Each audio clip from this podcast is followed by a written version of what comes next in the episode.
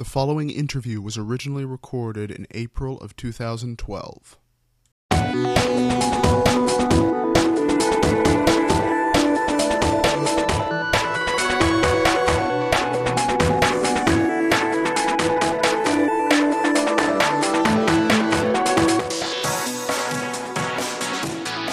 Welcome to the CDC podcast. I'm your host, Eric Swain, and with me this time is the blog father himself, Michael Abbott, the brainy gamer.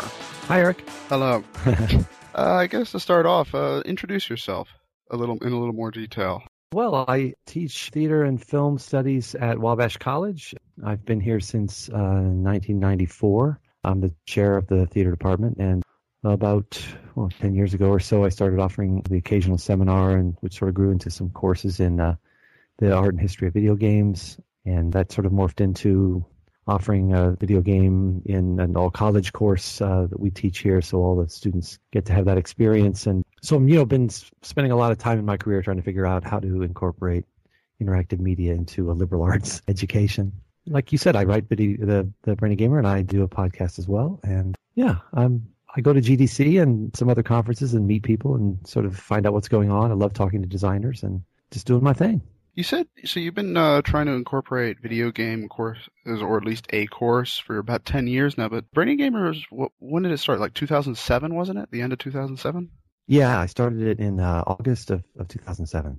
Oh, so, so you've actually been trying to do this even longer than you've been blogging. That's interesting. Like, what like keyed you into video games as something worth studying, something worth looking at critically? It's funny, you know, I, I don't think I quite understood that they were before I even I, I mean, to, to me, what really got me going was this kind of obvious convergence among the things I'm interested in. So, video games and theater and film. And I'm interested in issues related to performance and representation, character, storytelling, avatar, the, all the ways that these roads kind of all intersect between and among these things. So I think I just started noticing that. I, I wasn't the only person, I'm sure, and I just noticed I began referring to games in my classes just without even really intending to.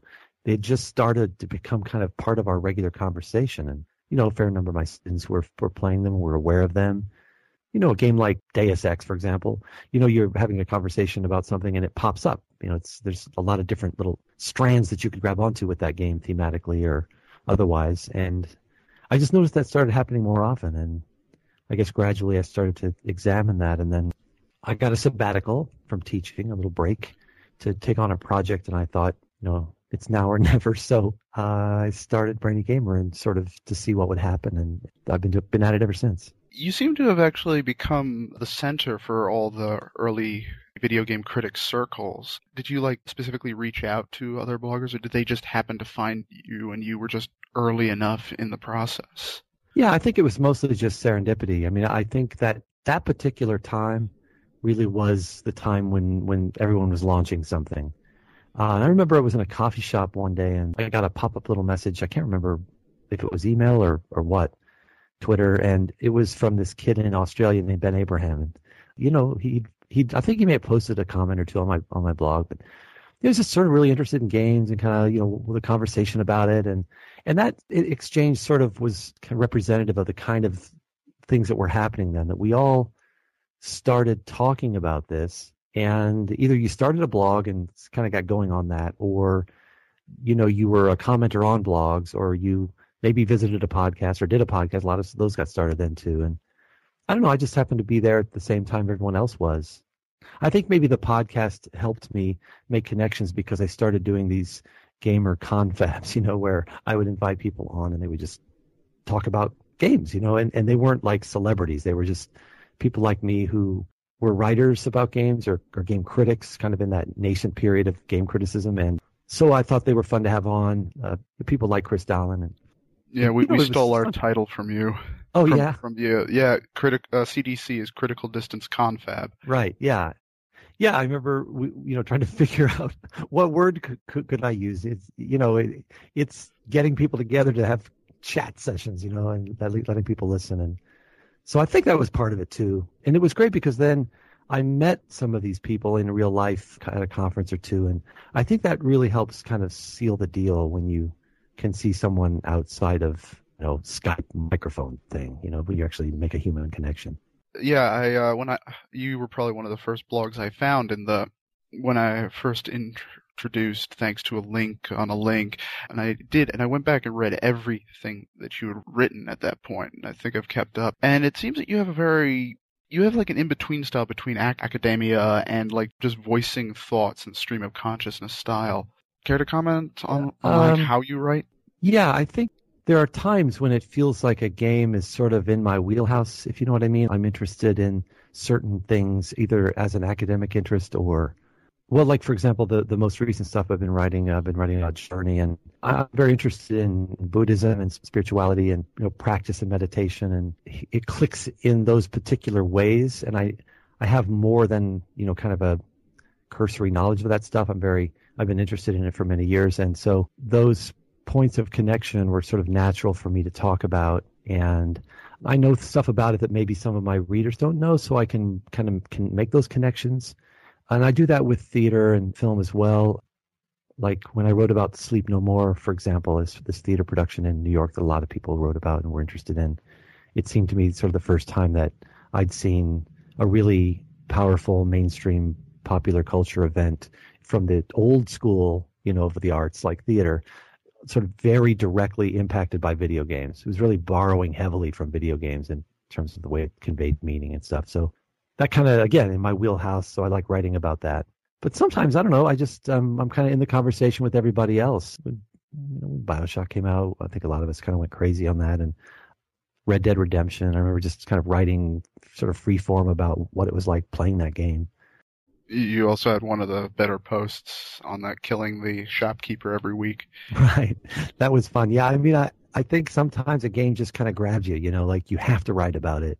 I don't write as many posts as I used to when I first started. I mean, I was really kind of, you know, crazy and I had a lot of free time because I was on my sabbatical, like I said. And, you know, when you're trying to build an audience and trying to just get people to know you're there, you need to keep feeding the beast because if you disappear for a while, people think you're gone. And so now that I've been around for a while and I have, you know, some subscribers and, you know, a fairly consistent presence, then I don't feel that kind of oh, like really burdensome obligation, like around the holidays or when you're really busy. I've got to keep, you know, writing, I got to keep posting. Now I just write when I feel like I have something to say, and that that turns out to be, you know, a couple of times a week, maybe more. And uh, you know, I've taken a break from the podcast to sort of re- reboot it, reformat it, and sort of rethink what are people already doing, what don't I need to do anymore, and how can I offer something different. And and so I've got a a new one in the pipeline and ready to uh, release later this week. Oh, one thing I remember from my early days is that you actually didn't just start like a conversation or like with the comments or respond to like a post with a post of your own with someone else's. You actually invited a sort of letter series styles back and forth between different writers and actually hosted it on your blog. I remember you did that with Braid with uh was it Wes Erdelak you did? Yeah. Huh? And you, and then again in 2008, uh, well, was really 2009 because you did it in January uh, with uh, the Prince of Persia, where you seemed to like do a miniature roundup of what everyone was saying at the time. Yeah, that was fun. I, I maybe I should do that some more. I like those conversations. Uh, I think to some degree, like sites like Critical Distance are kind of doing some of that work. I think maybe I feel a little bit less compelled to do certain things because other people have kind of taken up that that game. Um, you know, if you want to know what people are writing in this area, you you know it's a pretty good bet to go check out Critical Distance each week or Rock Paper Shotgun Sunday Papers, those kinds of roundups where you can you know very quickly see and oftentimes the, the way those are structured as you know uh, is they'll collect like several different articles on journey let's say and kind of bundle them all together. So if you're interested in knowing more you can read all three of these or four of these pieces. I, I did like that. I mean i think the kind of a letter back and forth conversation back and forth it can be fun to do. Yeah, it, it seemed like nowadays that happens rather regularly, sometimes formally, sometimes it, it just one person responds to another, but it seems like you were like maybe not intentionally, but foundationally creating that sort of thing back before the critical circles had really figured out what they were or even found each other yet you were trying to bridge everything together. Yeah, I think we were pretty influenced by certain people. Um, you, as you may recall, around that time, I think the most notable conversations going on about games were happening between uh, N'Gai Croal and Stephen Totilo when uh, N'Gai was at Newsweek and Stephen was at MTV. And they used to do these conversations back and forth, which were, you know, entertaining but also illuminating about games. And they were both, you know, they're both really smart guys and articulate.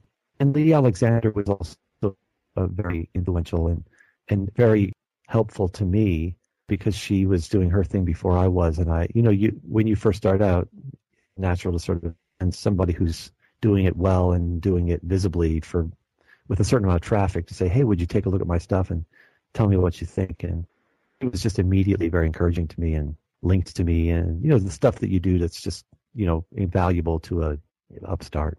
And you know, and then there were other people too. Certainly, Chris Dahlen was doing a lot of writing, Paste, and places like that around that time. And uh, uh, you know, Banana Pepper Martinis was was a site that was a lot of fun around that time, and Pop Matters, things like that. So there there were people writing places writing about games that had my attention before it.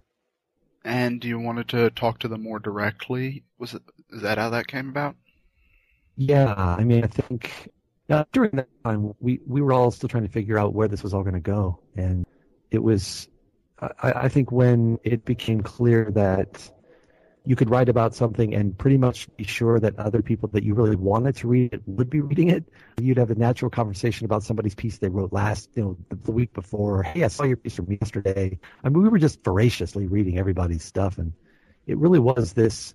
The momentum behind the, the formation of the community was totally unplanned. It just happened, and I think it had a lot to do with the fact that a lot of us had spent a long part in our our lives playing games and feeling slightly guilty about it. You know, like marginalized our interest in games sort of made us whatever geeks or something. And suddenly there was just this really interesting, smart, articulate group of people who were writing really thoughtful stuff about video games. Like this is my family. so we immediately gravitated to each other and started having conversations. I have to bring this up, but uh, Daniel Golding at the now defunct Subject Navigator, the end of was it 2008? He wrote the uh, now infamous post mapping the Brainysphere. Yeah. To trying to categorize like where everyone was sitting at that point, and it became a term for quite a while, but you, you didn't seem to quite appreciate it as much. Probably rightfully so. Get uh, your thoughts on that. Well, I don't. I mean, I love the fact that he he did that. That he rounded up all of these blogs because there, again, at that point, that was before anybody had a clearinghouse of, of any kind, and so I think he tried really hard to you know find as many of the interesting sites as he could and list them. And was, you know, got, had gotten to be a pretty hard task. So I know he worked really hard on it. And you know, you're always going to make a mistake, and you're always going to like leave somebody out, and then that's going to be interpreted as, oh well, you know, you have a bias against this or that, and in his case, I think he really tried hard to be very inclusive and just figure out as well as he could who was writing what.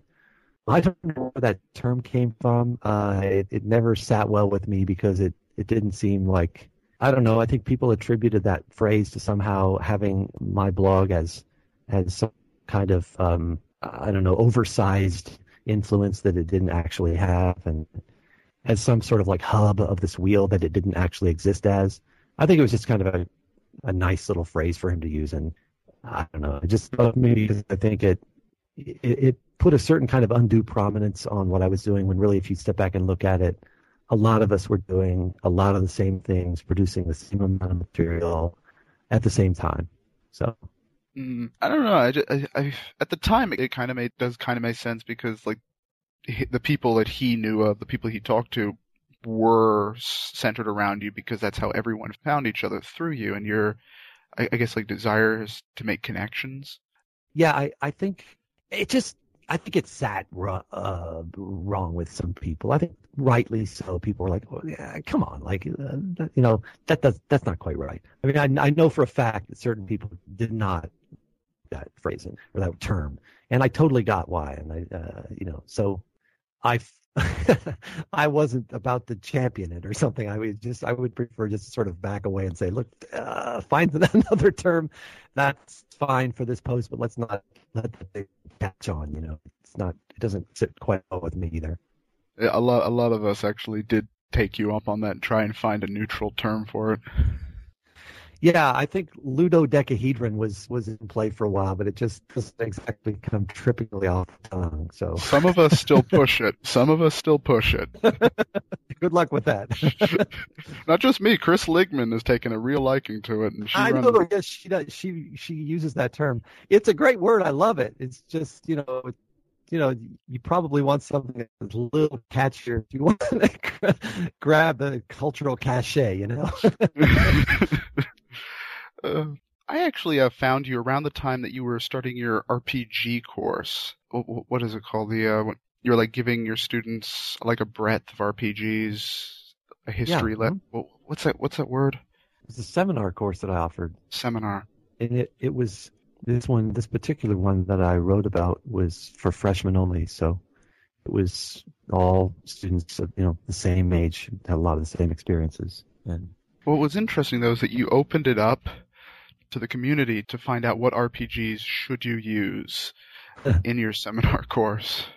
Yeah, that was fun. I mean, it was great to sort of plow through all the suggestions people made and everyone had their cherished special game you know that the one that changed their gaming lives and felt very very precious about in some cases but for the most part it was great because i i really did get a ton of, of great suggestions and you can easily start to tabulate, which is what I did, you know, how many people suggested game X or game Y. And it wasn't a popularity contest. I mean, I had a pretty good sense of, of some of the ones I wanted to do, regardless of who voted for them. But there were quite a few cases where games maybe I, you know, you can't play every game, and I think certain games maybe I hadn't paid enough attention to, got a lot of attention in the in the suggestions, and I probably looked at them harder.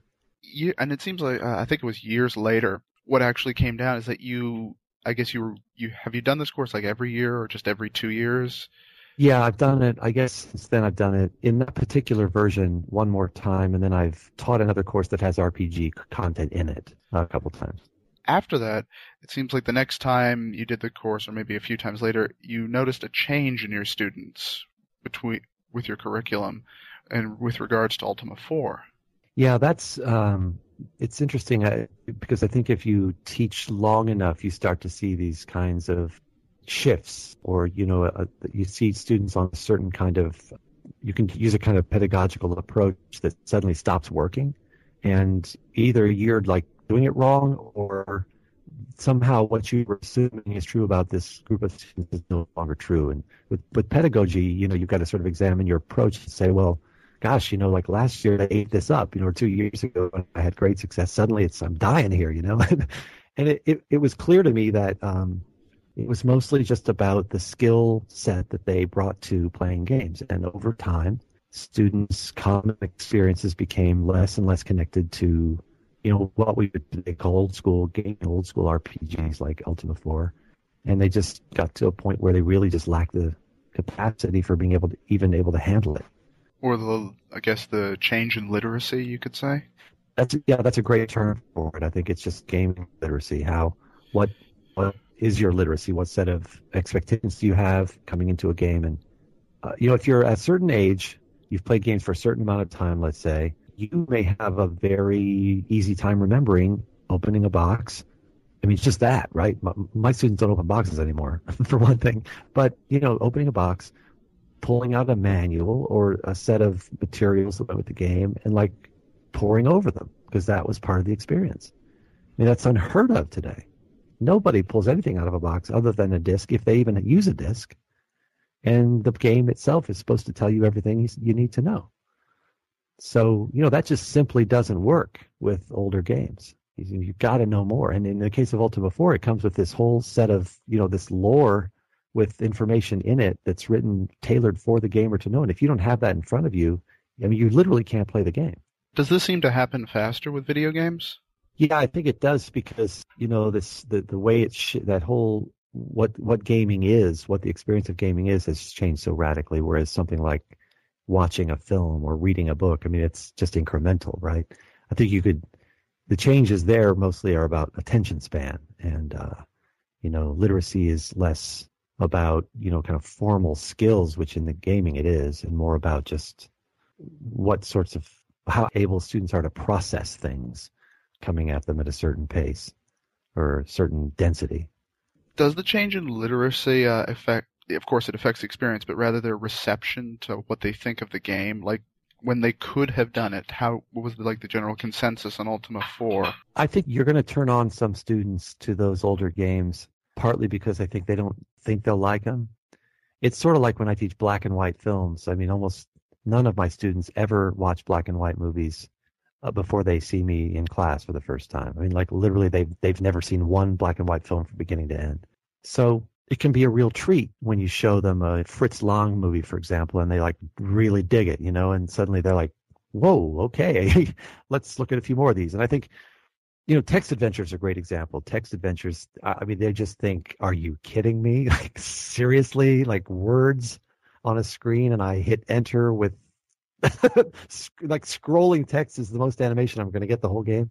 But when they become convinced that you know go ahead and draw the map go ahead and get the graph paper go ahead and map it out see what happens you know get your figure out if you can get out of this room and they do and they get one more step and one more step then they can very possibly get hooked but it's yeah. not just beyond that because it's like a difference if you like hand them zork versus if you handed them some obscure thing that you had gotten at a computer show 20 years before that no one had ever heard of it's like the difference in quality even among like older films, it's like good ones last, bad ones don't. Exactly.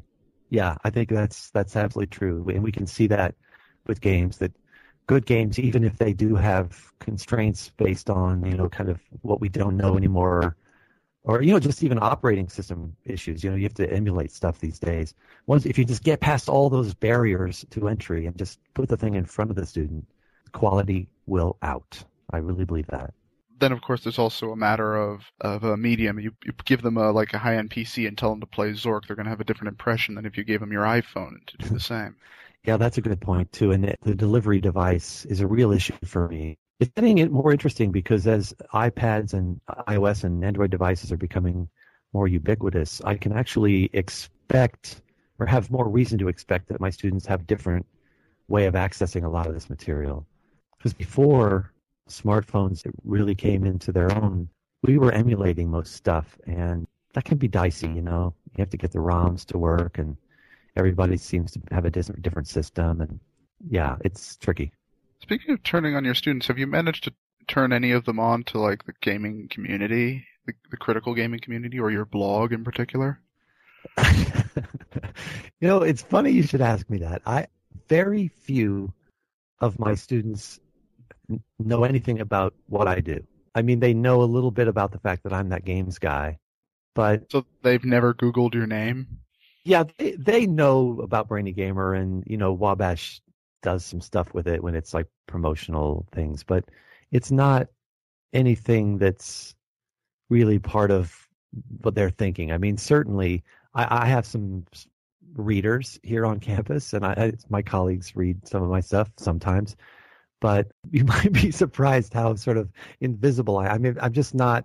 Students, 18, 19, 20, 21 year old students, by and large, don't read critical gaming websites. They might pop over to Kotaku or one Up or whatever and check out a game review or Metacritic rating. They really do Metacritic. They they actually do use that a lot. But as far as like going over to read a website with some analytical essay on game X, not so much your comments seem to be different than most sites. Was that like on an accidental or was there any like process for fostering an intelligent and respectful community that seems to you've garnered there? I think, you know, the the first piece of advice I got about comments and commenters I remember was just bore them to death and they won't come. The trolls you know just bore them to death and they, they will not come. And i think to some degree that i do that. I don't i'm not typically writing some impassioned sort of like argument for why game x is better than game y you know and let's go at it it so i think i just don't attract them so much but um in terms of the ones i do attract I do think you have to treat your readers with respect, and I try to keep in touch with my readers. Sometimes it's hard for me to to get everything done, and I wish I, I, I wish I could respond to every single commenter, you know, or at least a group of comments come along and I can post some response. I've typically been okay at that. Sometimes I'm better than other times when I'm really busy, but um, I've seen how long some of those threads can get. Yeah. No, no one is expecting that level of dedication. It's you know when you earlier on you know when you had more when you have more time you can do it and you know when you get your first comment you know like you're just on it five seconds later you're thanking the person for commenting and I, I went through a couple years of that but um I, I really have a great great affection for the people who've been reading and some of them go all the way back to the beginning and have never left and they uh, you know I've learned so much you read comments and people sometimes people it's not hard to find them if you look at some of my posts. So I have occasionally, more than occasionally, probably every, you know, once a month or so, maybe a little more, someone posts a comment that's longer than my post. you know, that they really just dig in and they have something to say and they want to say it. And that's cool. Yeah. Have you have you ever responded with to a comment that was longer than your initial post? sometimes. I mean, I, I should say too, I sometimes I respond. I usually respond on the post itself. But there are occasions when I want to engage that person outside of my blog. Sometimes I just want to thank them for being so cool. You know, like they'll sometimes I can tell somebody really goes out of his or her way to just, you know, write it, try to add value to what I wrote. And I might say something on the blog, but I often will, you know, write them on the side, like an email or whatever, and and just you know thank them or or sometimes just get into a conversation that's about other things. But it, I love comments and I like that conversation that happens. But I I always feel like I want to get to know the people who take the time to read my stuff better than I can possibly know them just through you know commenting. So I don't know. Sometimes you can strike up a conversation on email that's a little more intimate, and you find out about you know they've got a family and they have a job and they work somewhere and they some other interests, and you know I, I kind of like knowing about that stuff. Yeah, over the years you've seen you've revealed a lot about your personal life over through your blog as well. Well, as me personally, it was a little strange. Like uh, early on, like when you your daughter was just born, you just like had a you had a section on the podcast where your daughter gives off spoilers to the game that you were just playing. it was just like little baby gurgle, uh, adorable and cute as babies are. And then like if like later on later on down the blog, you have this part where you're showing her playing Guitar Hero or a game of her own, and it's like, oh my god, this has been years you've been doing this. yes, it's true. It's true. I I love writing about her. Her name's Zoe, and yeah, that's fun. And my yeah, this gets very tricky because uh, you know, early on you just don't even think about that stuff, and you do what you do, and everybody's tweeting about, hey, I'm going to vacation in Tahoe, you know, and I'm going to be gone for two weeks, and and then like you learn that well, people read that stuff, and then they know you're gone, so then like you get robbed, and so that happened Not quite to where. I was going with that, but okay. yeah, it, it, it's a wonderful thing to do, and I don't ever want to stop being able to write. But I have to admit, you know, I'm a little more circumspect about it. And I wrote about this, you know, when after it happened, I, you know, we were robbed. I, I lost all of my gaming consoles. I, I lost all my PS3, all my Xbox games that were in this, you know, cabinet where all that stuff was, and uh, you know, they they wiped us out. And um, you know, like when you're kind of very public about, you know, I'm talking about all these games I play and all this stuff, you know, everybody must know that I have all this, you know, attractive hardware and games. So come and get it. And they did. And, uh, uh, you know, that really took some recovery time, I have to say, especially for my wife who had trouble sleeping and had all kinds of issues just related to that. So I haven't actually haven't spoken about this since all of that. But we went through this period where um, we just had a sense, and the police did too, that you know it had to be somebody who was reading my blog and probably had a sense of what I was up to. And um, uh, we were upstairs asleep when they did it. We were they came in the house in the night while we were there. Thought any differently about my readers, but I did think there might, maybe there's somebody out when I say I'm traveling somewhere. So time passes and we just kind of get this into our heads that it's just something we have to live with. And then the police call me a long time later and say, well, we caught the guy that stole your stuff. It's like, really? And he said, yeah, we were dead wrong. We thought it was maybe one of your readers or one of those kind of things. Turns out it was a kid in your neighborhood. And they recovered the stuff. I mean, it was pretty much destroyed by then. And, you know, we didn't really get anything back, but we had insurance. So it wasn't anybody related to Brainy Gamer or the blogosphere, anything like that.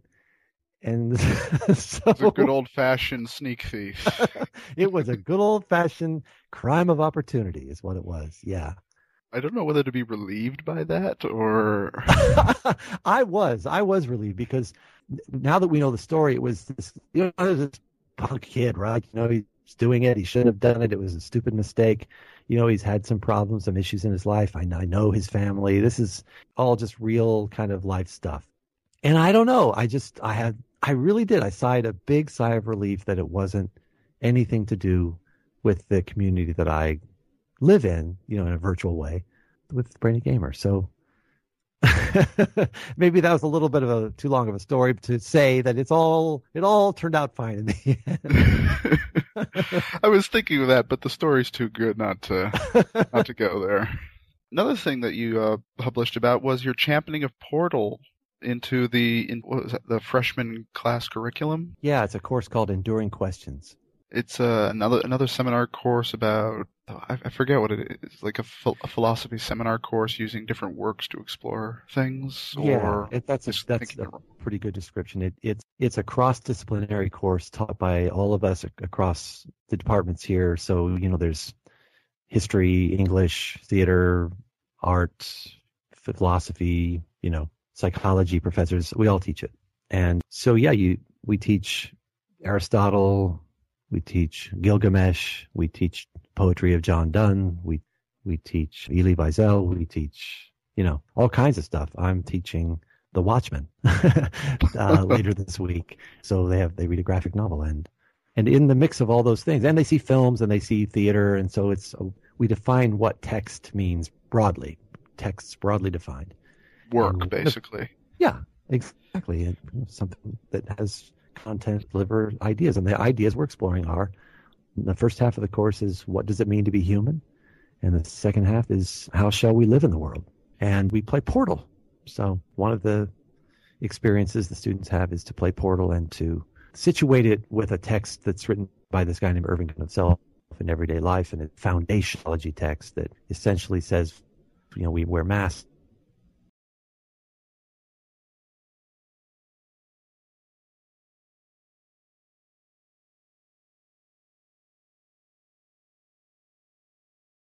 well, how well has it been received? How's it doing? It's, it's gone well. I it's nice to have done it twice because you know you want to typically figure out were you lucky the first time or did you just have a good group the first time or whatever. And I think it actually went better the second time, but that's just because the students the first time gave me some useful feedback on sort of how to approach it.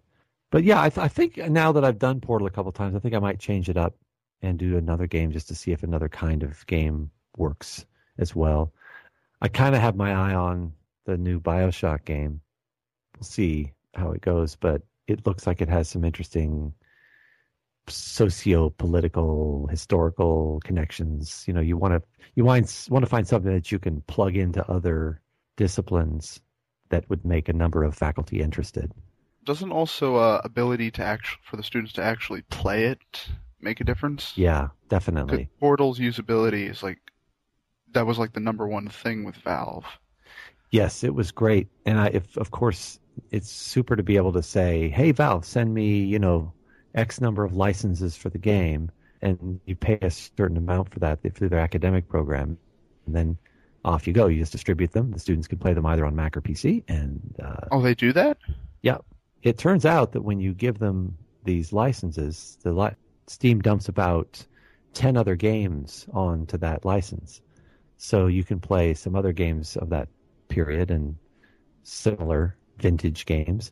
And, you know, students can you know, have access to these games. Now, you if you already have a Steam account, you can't use that. You know, the way they run the program is you have to sign on with a particular username that they give you and a certain password that aligns with that license, and then, that, and then you have access to just those games, and you can just play those games.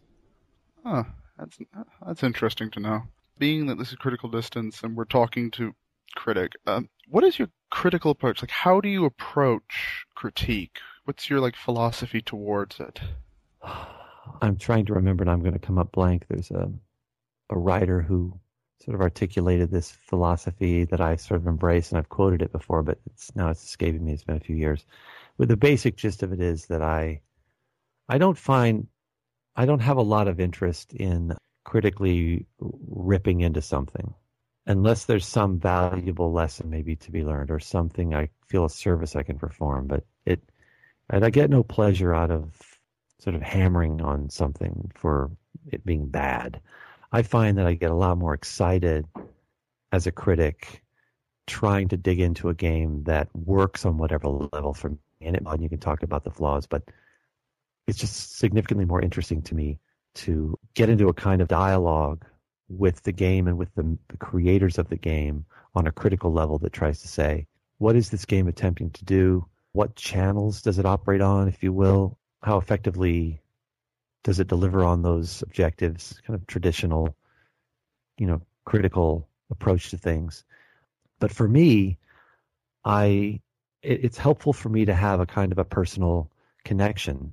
Sometimes I'll play a game and I love it and I think it's great and I, I think I'd I'd like to say something great about it or something useful about it, and I I come up empty. I I may not have that personal entree where my own set of skills or expertise just doesn't seem to come to bear on that game. I'm not a jack of all trades, and I, I can't write equally well about it, about everything. I, I'm better at certain things. Last year, you uh, wrote about El Shaddai, and that it seems that our critical language for video games doesn't seem inclusive enough to be able to properly converse about a game like El Shaddai. Yeah, it's true. Uh, I love those games. the games that sort of make us come up short, like I mean, where we have to examine the tools we have. And sometimes you, you, you look at the tools and you think, what the hell? I can't. I have no access to these things with these tools. So you have to figure out new ones, or you have to adapt the ones you have. And I don't know how well we did that with El Shaddai, but um, I just like it when games come along and challenge us in that way.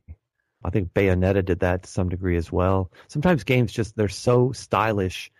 The stylishness is, you know, it's like fireworks going off and we, we keep looking at all that and it's very exciting and it makes it really hard to see what else is happening so i guess you're saying games where style is over substance but there's still substance?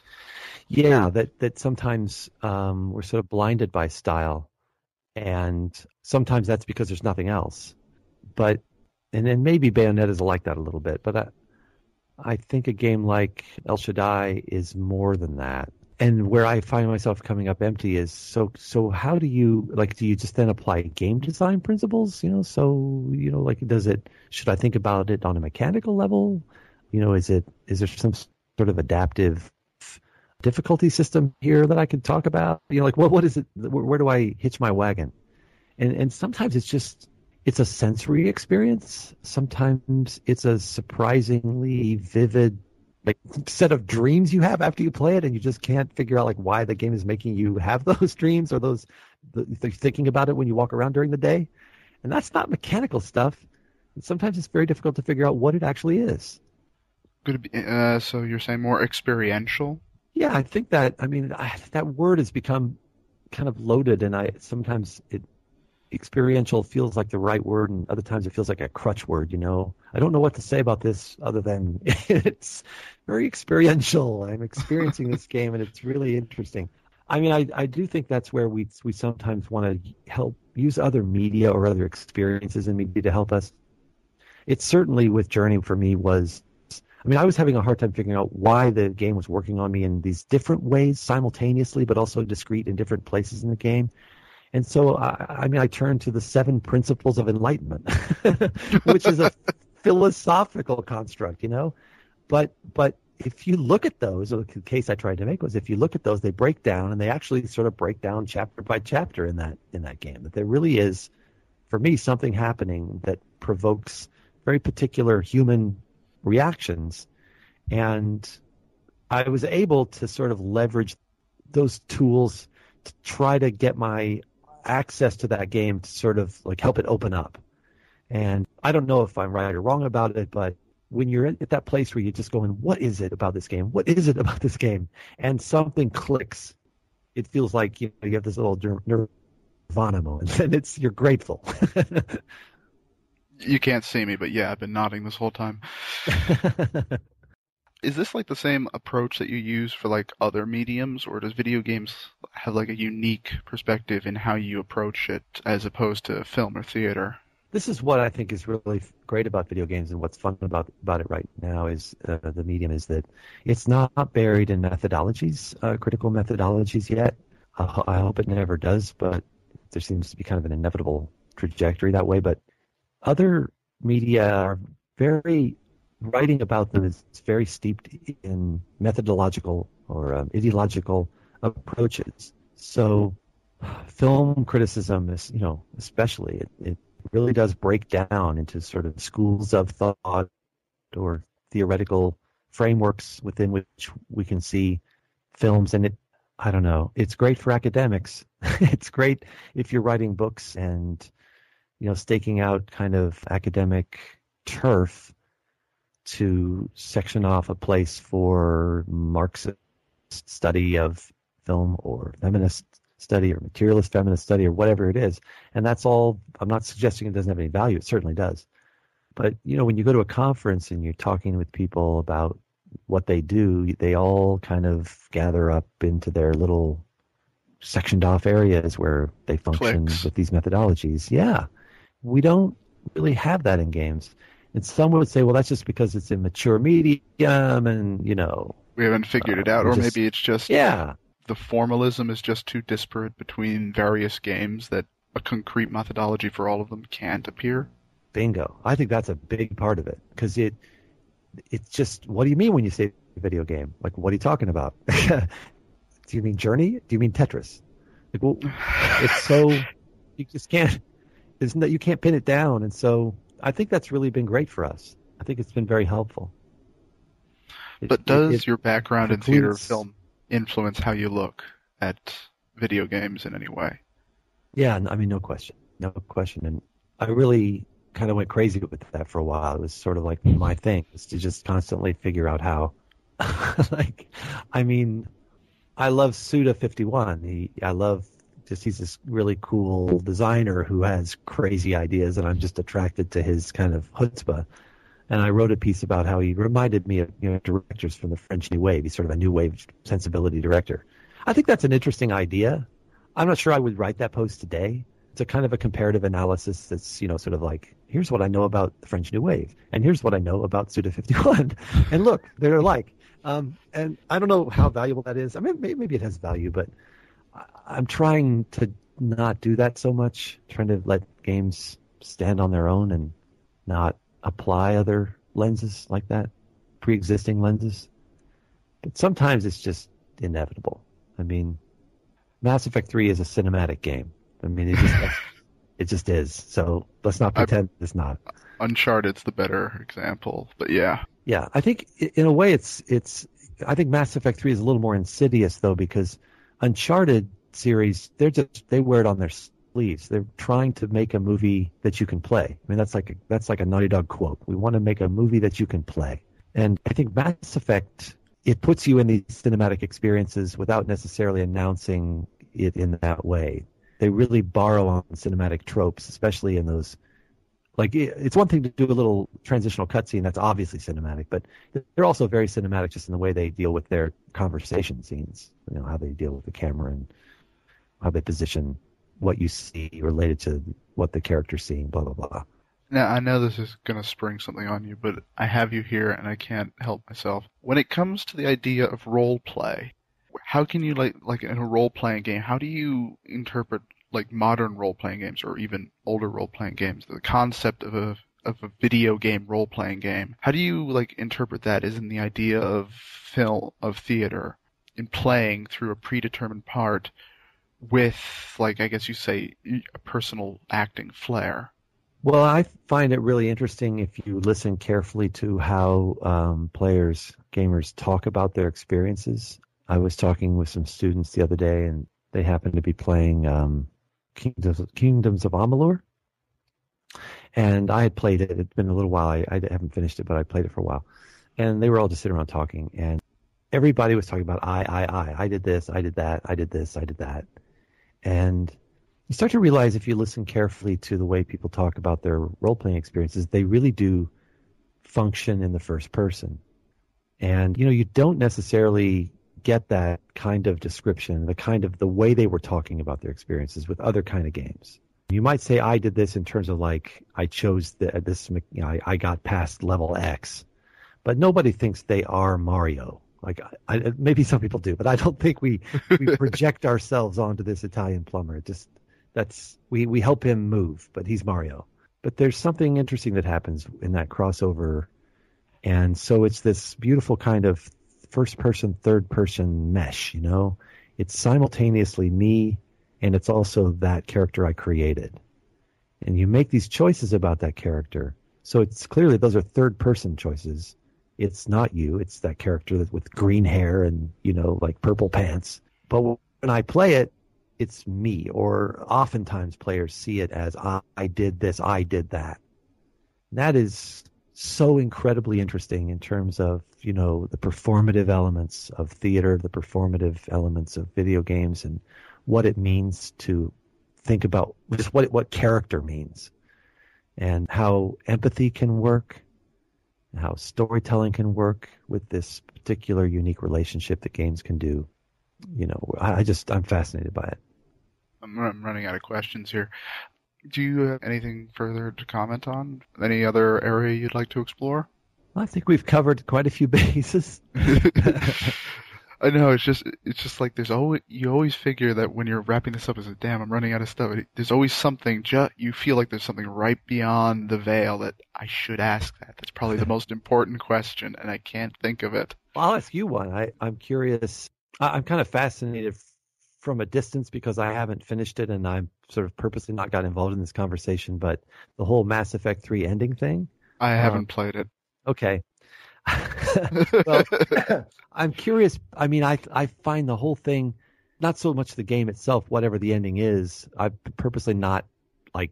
I really, really, really don't want to know anything about it. But um, I'm just fascinated by the community's like sense of ownership over it and the influence that it has, and the a lot of people seem to think it's like really inappropriate. Like, what are you doing? You know, you're telling artists how to do their jobs, and I I see that angle. Like, you know, these are artists that created the game. Let's have some respect for it and let's play it. But the flip side's really interesting to me that, you know, no, no, no. You asked me to be involved in this game and like I am in this game and I don't like this. You need to change it. And like that has a lot of force. It just doesn't like that. Eh, we're talking about how games are a, a unique medium. That kind of thing doesn't happen in other media. Players don't. The, the uh, consumers. It does. It does happen in other media. Star Wars comes to mind. Oh, you mean well, yeah. Uh, well, speaking of fandom ownership, yeah, yeah, yeah I, I get your point.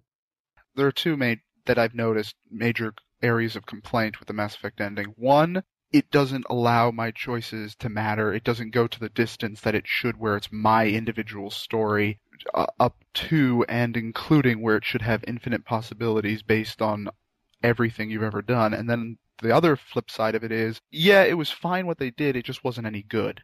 Mm-hmm. So you have like two different sets of complaints. One where my choices didn't matter, and the others where I don't. It's fine. The choices sort of did what they did, but the ending just wasn't good. Mm-hmm. And then I have uh, the third complaint where I, the third idea where my friend is actually baffled by all these complaints because he finished it up and he said this was the perfect ending for my Shepard. I, I don't understand what anyone's talking about. Right.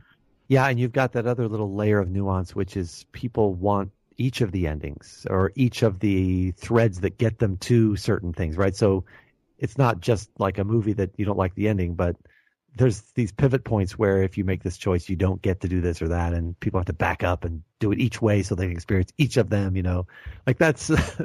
I, I know people love playing games like that, but that really is a, a unique element to the medium as well Let's bring this on, but uh, I guess I'll close out with so what is your favorite game of all time? And and or what do you think is the best game of all time? Oh my god. Well, my favorite game is Legend of Zelda the Wind Waker. And I love that game. I, I remember way back on my podcast I had Corvus Elrod on. Speaking of people who made a difference early on and got a lot of us going and was encouraging to a lot of us. Corvus was incredible back in the day when we started all this blog stuff. Probably should get him on at some point. Yeah, he's consistently thoughtful, and of course he's building a game that he, I'm sure he'd love to talk about. yeah, I remember had him on, and I was asking guests at the end of each podcast, "Well, tell him what's your favorite game?" And he's... another thing I ripped from you. Yeah. well, it's you know it's fun. It's fun to know what people like. So... Well, people uh, steal from the best. well, thank you. It, Corvus, I didn't expect him to say Wind Waker, and I was so delighted because it's my favorite game. I've never heard anyone choose it at that time. I think it's become sort of more fashionable to like Wind Waker now, but back then it was sort of still like that game that Nintendo messed up. I feel and, like I should just put pluck down the thirty dollars for a GameCube and oh, just yeah. that and a handful of others. Do it. It's just such a oh, it's such a beautiful game. I just love that game. It's so it's such a soulful game, you know, and it it captures the idea that Link is a boy is just kind of a fact of in these games. Often he's a boy. Okay, mm-hmm. so that's a narrative fact. We move on to the next thing. You know, let's go to the next dungeon. But in in Wind Waker, it, it matters that he's a boy. That it feels like he's a boy, and he sees the world like a boy sees the world. A uh, young young boy, and his activities in the world. It just feel they just feel like you're the people who made this game remember what it's actually like to be a boy. Um, sort of like Huckleberry Finn riding down the raft. Yeah, it, it is. It's very much like that. Yeah, it and he's not all powerful, and he's not. He finds these tools that he craftily figures out how to use, and and of course visually, it's just you know sumptuous. I just that art style just slays me. I, I love it, and and it lasts to this day. It does. It looks just as good today. Yeah, so that's my favorite game. The best game? I have no idea. I really don't. I, I, couldn't even answer that question. I well, like I don't know, like critically, like what do you think most important? I guess I don't know how to ask it in any other way. Yeah, I don't know. I mean, I'll, I'll cop out and say, um, since you were talking about this period where 2007 or so, and when mm-hmm. all this critical conversation about games started, where where your podcast and game critics really, I think, would have come out of all of this this momentum. I think the game that launched all of that, in my opinion, was Bioshock. Bioshock was the game that just happened to be there at the time, and it was interesting enough, and there was enough to talk about with it, and the designers who worked on it were clever enough to help be part of that conversation and help teach us that designers can be in, in that conversation and ludo narrative dissonance, you know. I will defend that term to the end of time. Yes. But I love that. I like that term because it's a critical, you know, it was like a, we were being thoughtfully critical about a game. You know, we were applying strict standards to it. Yeah. We had to invent something to, yeah. to talk about a very, very specific moment. And that's what I, yep. for the, then it's co-opted by everyone and they don't even understand. It's a very, very specific thing. It doesn't include everything. Indeed. And and I think the fact that we actually had to do that with that game, that the game merited that kind of consideration and that provoked us in that way, and it's such a you know just there's there's a there's a lot to talk about. It's not the best game ever made. It's probably not the most influential game ever made, but it it for the purposes of what you and I do in trying to foster this critical community, I think is a pretty damn important game. And having said that, you just reminded me like of a whole new set of things I wanted to address. Oh. I, I don't know if you have the time for that though. sure, yeah, I've got, I've got, a little bit more time. At the end of 2007, I, re- I don't remember if this was a post or a podcast. You actually brought up how you weren't feeling like you were sort of feeling iffy on the fact that there seemed to be like a very large consensus over what the best game of the year was, and if that says something about the critical community or the or if that year wasn't just that good a year of games and you, you brought up the idea of how like one certain play swept the Tony Awards, and if the idea of that a little more variety is indicative of a of a rather stagnant year, or do you remember what I'm talking about? Because yeah, I do. I I think I do. Gosh, that's yeah, that's been a long time ago. Yeah, it was. I think what I was referring to was um, it's actually not a very healthy sign at all when one film or one play just sweeps everything, um, and it's such the obvious choice. Typically, it just means that there wasn't that much interesting happening, or if there was, it got ignored or something. But to me, my response, and I've been wanting to say this for years, is what if it, you did have a large variety, and then just one game just stepped out in front and was just that much better, and you still did have the great variety behind it otherwise. Yeah. On the I mean, surface, you couldn't tell the difference. Yeah, Yeah, I mean, I think there have been years like that. But then, of course, the next year you had your year-end confab podcast, and everyone chose a different best game of year. Yeah, I don't really think it matters if there's a best game of the year. I think it matters if there are enough terrific games for people to feel passionate about that game being their favorite. And that if that's a pretty broad palette of games, that's a very good sign. And I remember a couple of times when I did my year end show, I would ask people to choose something, and I I didn't want them to choose the same game, but I didn't want them to tell anybody what their choices was. I was afraid I'd have to go back to each of them and say, okay, well that one's chosen, so do you have a second pick?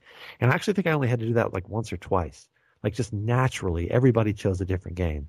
And I don't think that suggested a weak year, but more just you know, these are pretty discriminating people who have pretty, you know, their tastes are pretty refined, I think. And, and also very broad. Yeah, exactly. They play a lot of games too, so they know what they're talking about. It's not like this is the only game they've played, and they happen to have liked it. And so, yeah, I think that just suggested that things are kind of they're very active. And you know, another good thing about games compared to other media is that when you talk about the Oscars or whatever the Tonys, you know, they only consider like the AAA titles. I mean, they've got like separate subcategories for like you know best short animated or whatever, but you know, when you pull together people for the best game, they'll name some indie title. I mean, a lot of people would choose like Bastion this year, for example, last year. They love that game, you know, and it's it's an indie game. And Flower was a little triple A indie game, but yeah, yeah, yeah, yeah, exactly. It's not not like one guy in a bedroom, but it was one guy in a bedroom that made the music for that game, though. Literally in his bedroom. Yeah, I no, I, I Bastion was the second best game of the year for me last year. Oh yeah, yeah. So you liked it too, yeah. So yeah, I mean, I think it it's a very good sign that number one that we have a broad, you know, series of choices, but also that they tend to come at various levels of like, uh, you know, the, the the team, the size of the team, the size of the studio, the promotional budget, all those things. You're you're kind of all over the map among critics. And you've and that's a good sign. Oh yeah, to the future. What are you What are you hoping for the future of games and what where they go as an art form? You know, I don't think we have to worry about it. I go to GDC and I hear some people, you know, sort of shaking their fists about games need to X or games should start doing this or whatever. And I don't know. I, I, I think they're doing quite well. I think that there is a pretty vigorous conversation that continues about the nature of games, what games could do, what they could aspire to do, that there's still passionate people who aren't satisfied with the limits and the constraints that we've placed on games, and they just keep digging and digging. Not just a few people. You go to Indiecade and you see some just fascinating designers who are just pushing at the edges of the medium every way they can think of. There's no scarcity of really clever, inventive people. And the cool thing is that the tools they need to make games are more available, more accessible for less money than they ever have been in history. Sort of the Anna Anthropy argument at this point. Here are three free tools you can make games. Go. Go. Yeah, exactly. I, I think, I, mean, I don't mean to be Pollyanna about it. I, I do think we have significant issues when it comes to diversity questions and questions of there's a certain kind of entitlement, I think, mentality in the community. And I think there's there's this whole dark side of of what the games community looks like sometimes. And there's significant issues uh, related to diversity in the in the in the employment force at these studios. And uh, you know these are these are significant issues. So I don't mean to minimize them but it does seem to me that that's not a secret. It's not like somebody just thought of that. I think again at GDC, I, I heard Manveer Heir and, and other people talking about this again with large audiences listening to them and feeling pretty passionate about it. So it's in the air. People care about it. Remains to be seen how they address it. And I guess on that happy note, we can end here. This has been the CDC podcast. Thank you, Michael Abbott, for joining me. You can find his work at thebrainygamer.com. He's also he also is one of the co-founders of the Vintage Game Club, and well, I think I don't really need to reintroduce you after this after the last hour. uh, thank you for coming on, Ma- Michael Abbott, it was great to talk to you one on one. Oh, it was great talking to you, Eric. Thank you. And if people want to listen to more podcasts, uh, I've got a new one coming. Like I said, I've got a surprise guest. We're going to reboot the podcast, a new It'll- format. Most likely, by the time you're listening to this, it'll have already been out, and you'll have listened to that. Okay, sounds good. I'm slow. Thank you. It's been a blast. Thank you.